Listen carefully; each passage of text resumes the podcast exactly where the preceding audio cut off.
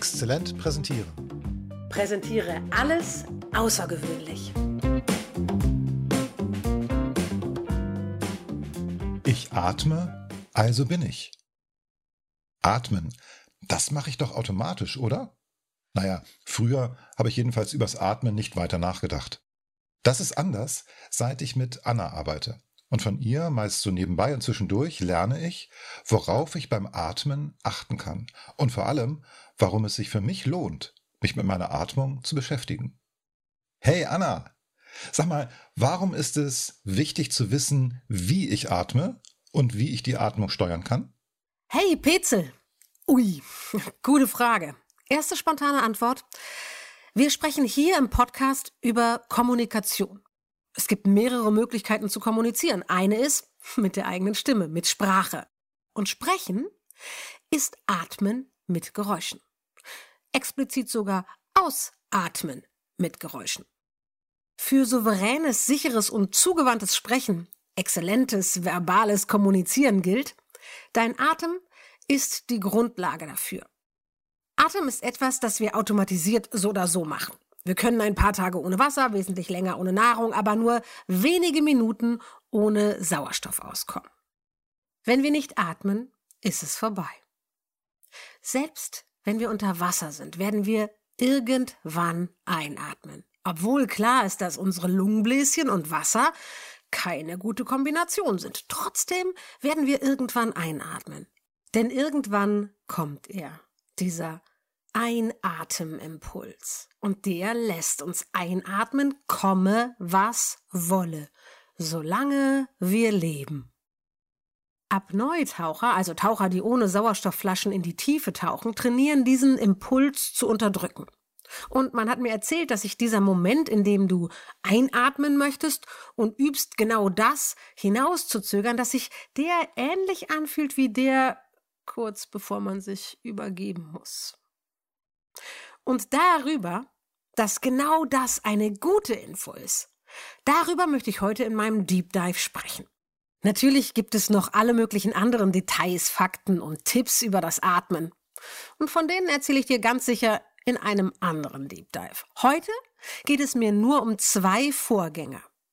Einen, auf den du beim Atmen wirklich achten solltest und einen, den du getrost vernachlässigen kannst. Jedenfalls, solange du nicht ab Neutauchen trainierst. Vorher kommt hier allerdings noch eine kleine Übung von mir für dich. Bitte beobachte mal genau jetzt, wo in deinem Körper du überall deinen Atem wahrnehmen kannst. Schau, welche Teile deines Körpers sich mit dem Einatmen heben, welche sich mit dem Einatmen senken und welche sich mit dem Ausatmen heben oder senken. Verändere gar nichts. Beobachte nur, was du alles wahrnehmen kannst, wenn du ein und wenn du ausatmest. Vielleicht bewegen sich deine Schultern. Vielleicht bewegt sich dein Bauch oder dein Brustkorb. Mach ein imaginäres Foto davon, wie dein Körper jetzt in diesem Moment atmet. Ich komme später darauf zurück. Jetzt will ich dich allerdings kurz daran erinnern, wie Atmen eigentlich funktioniert. Klar ist, der Luftaustausch findet in der Lunge statt. Dort wird Sauerstoff gegen Kohlendioxid ausgetauscht. Sauerstoff brauchen wir zum Leben, verwandeln den dabei in Kohlendioxid und müssen den im Austausch gegen frischen Sauerstoff über die Lunge wieder ausscheiden. Das mit dem Stoffwechsel von Sauerstoff zu Kohlendioxid und andersrum, das passiert in den Lungenbläschen, die sich in den Lungenflügeln befinden. Und jetzt wird es ein bisschen tricky. Wenn wir aufgeregt sind oder uns anstrengen, fühlt es sich manchmal so an, als wenn uns die Luft ausgehen würde, als wenn wir nicht genug Luft in unsere Lungen bekommen. Dabei ist es genau andersrum. Wenn sich das so anfühlt, dann haben wir meist zu viel Luft in der Lunge, allerdings die falsche, die verbrauchte, die kohlendioxidreiche Luft. Denn während wir einen ununterdrückbaren Einatemimpuls haben, neigen wir dazu, vor allem unter Stress, die Luft anzuhalten und somit nicht ausreichend wieder an unsere Umwelt abzugeben. Und solange noch verbrauchte Luft die Lungenbläschen sozusagen blockiert, können wir keine frische Luft an ihrer Stelle wieder aufnehmen. Das ist Physik. Wo schon was ist, kann nichts anderes hin. Die erste und wichtigste Regel lautet deshalb, immer zuerst ausatmen. Denn, wie schon gesagt, um das Einatmen müssen wir uns gar nicht kümmern. Das können wir gar nicht verhindern.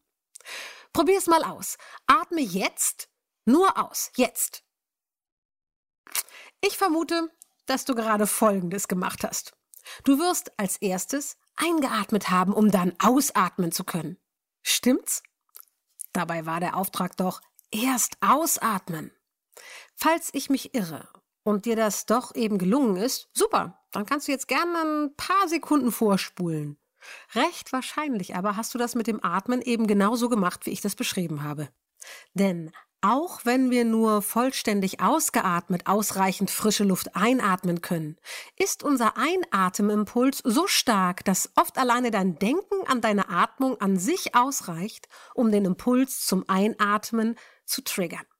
Das Ausatmen dagegen wird von uns für gewöhnlich stiefmütterlich behandelt, vor allem unter Stress.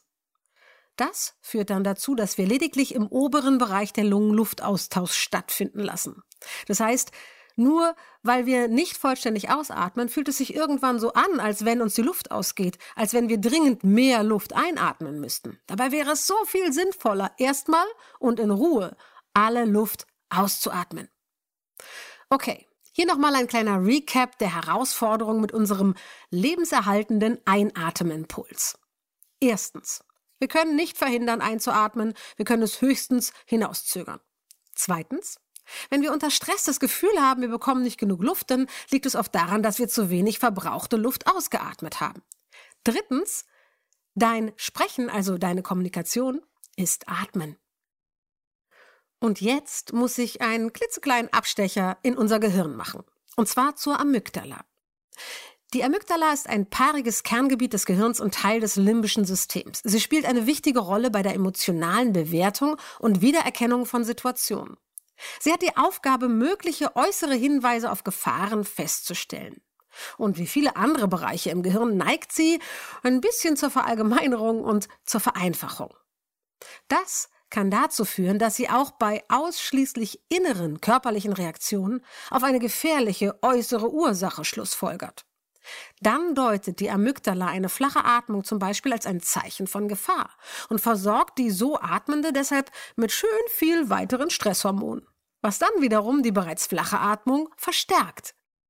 Gerade, dass wir dieses Gefühl von Atemnot haben, sorgt also dafür, dass wir noch weniger ausatmen und immer so weiter.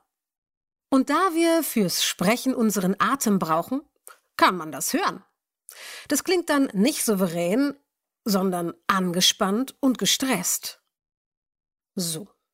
Jetzt ist hoffentlich klar, warum ich dir vorschlage, zuerst auszuatmen.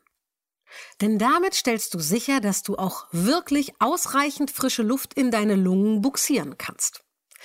Und wie kannst du das jetzt üben? Nun, die Lunge ist ein Organ, das durch bestimmte Muskelgruppen bewegt wird. Und das ist einmal die Zwischenrippenmuskulatur und dann das Zwerchfell. Und das Zwerchfell brauchen wir jetzt zum Üben.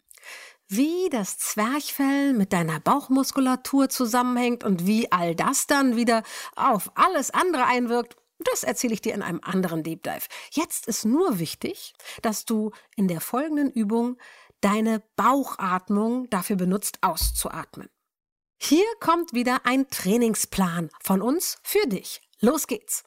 Erstens, leg deine Hände auf deinen Bauch. Zweitens, atme aus und zieh dabei deinen Bauch ein. Atme wirklich zuerst aus. Hm?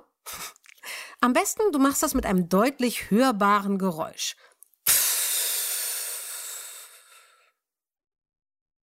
Spann deine Bauchdecke, deine Bauchmuskulatur dabei immer mehr an. Atme aus, Bauchdecke anspannen, anspannen, anspannen, anspannen. Drittens. Und erst wenn du wirklich alle Luft ausgeatmet hast, lässt du deine Bauchmuskulatur wieder los und atmest locker wieder ein. Viertens. Das kannst du gerne ein paar Mal wiederholen. Fünftens. Am allerbesten übst du das, wenn du leichten Stress hast. So kannst du dich konditionieren und wirst auch bei heftigerem Stress eher an das Ausatmen denken. Vielleicht klebst du dir einen Reminder neben den Rechner und das nächste Mal, wenn ein Kollege dich in einer VC auf die Palme bringt, atmest du erst aus, bevor du deinen Senf dazu gibst. Und falls du Kinder hast, dann fallen dir sicher jede Menge Situationen ein, in denen du üben kannst, dank bewusstem Ausatmen souveräner und bestimmter zu klingen und nicht auszurasten. Ganz zum Schluss habe ich noch ein Fun Fact für dich. Hast du dich schon mal gefragt, wohin Fett verschwindet, wenn du abnimmst? Die abgefahrene Antwort ist, du atmest es aus. Das Kohlendioxid, das du ausatmest, ist das, was entsteht, wenn du Fett abbaust. Ruben Merman, ein australischer Wissenschaftler, hat festgestellt, dass wir Fett nicht verbrennen, wie wir das so sagen, sondern dass wir es im Zuge des Stoffwechsels ausatmen. Er hat ganz lustige Rechnungen dafür, wie viel wir uns bewegen müssen und dabei eben verstärkt atmen, um das jeweilige Fett bestimmter Lebensmittel wieder auszuatmen. Und bevor ich jetzt für heute Schluss mache, möchte ich dich nochmal an dein imaginäres Foto vom Beginn meines Deep Dives hier erinnern.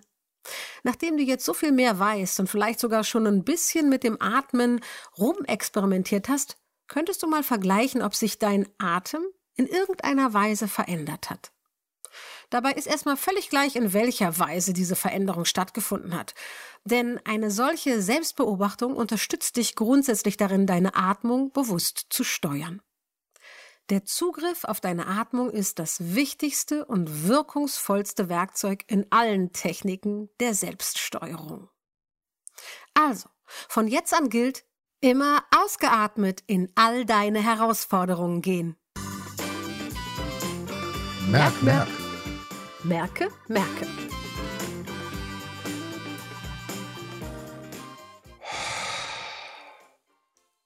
Erstens, Sprechen ist Atmen mit Geräuschen. Zweitens, Ausatmen ist wichtiger als Einatmen.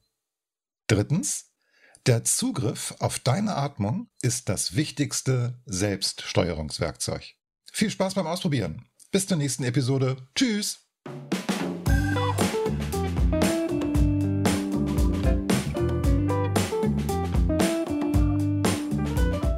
Hey, du bist ja immer noch da. Das ist ja schön. Vermutlich willst auch du einen Unterschied machen mit deinen Präsentationen und Vorträgen. Denn für gewöhnlich können unsere Hörerinnen und Hörer ja kommunizieren, präsentieren. Und PowerPoint könnt ihr auch. Wenn du lieber außergewöhnlich sein möchtest, dann haben wir da was für dich. Schau doch mal auf unserer Webseite vorbei. Dort findest du Angebote, mit denen deine Präsentationen nicht mehr nur gut, sondern exzellent werden. Du kannst uns da kaufen. Bis gleich.